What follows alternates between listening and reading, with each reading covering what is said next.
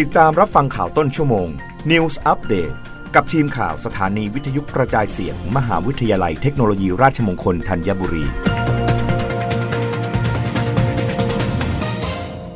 รับฟังข่าวต้นชั่วโมง โดยทีมข่าววิทยุราชมงคลธัญบุรีค่ะ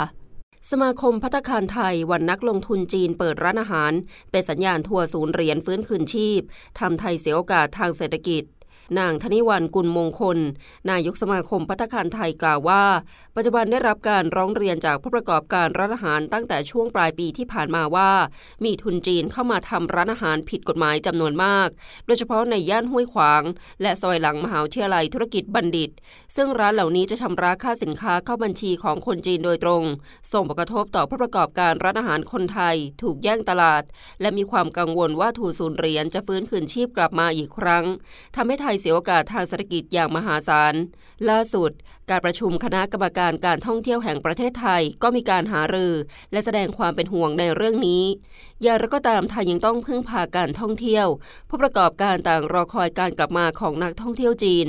ซึ่งหากทำอะไรรุนแรงก็อาจกลายเป็นผลเสียได้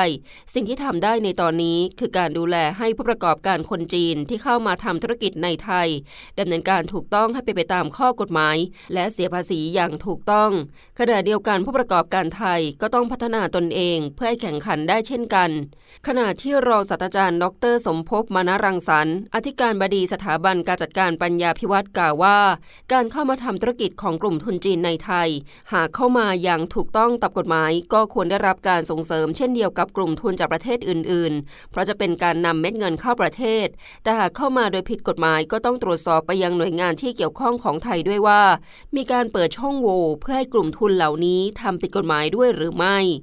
รับฟังข่าวครั้งต่อไปได้ในต้นชั่วโมงหน้า กับทีมข่าววิทยุราชมงคลธัญบุรีค่ะ รับฟังข่าวต้นชั่วโมง News อัปเดตครั้งต่อไป กับทีมข่าวสถานีวิทยุกระจายเสียง มหาวิทยาลัยเทคโนโลยีราชมงคลธัญบุรี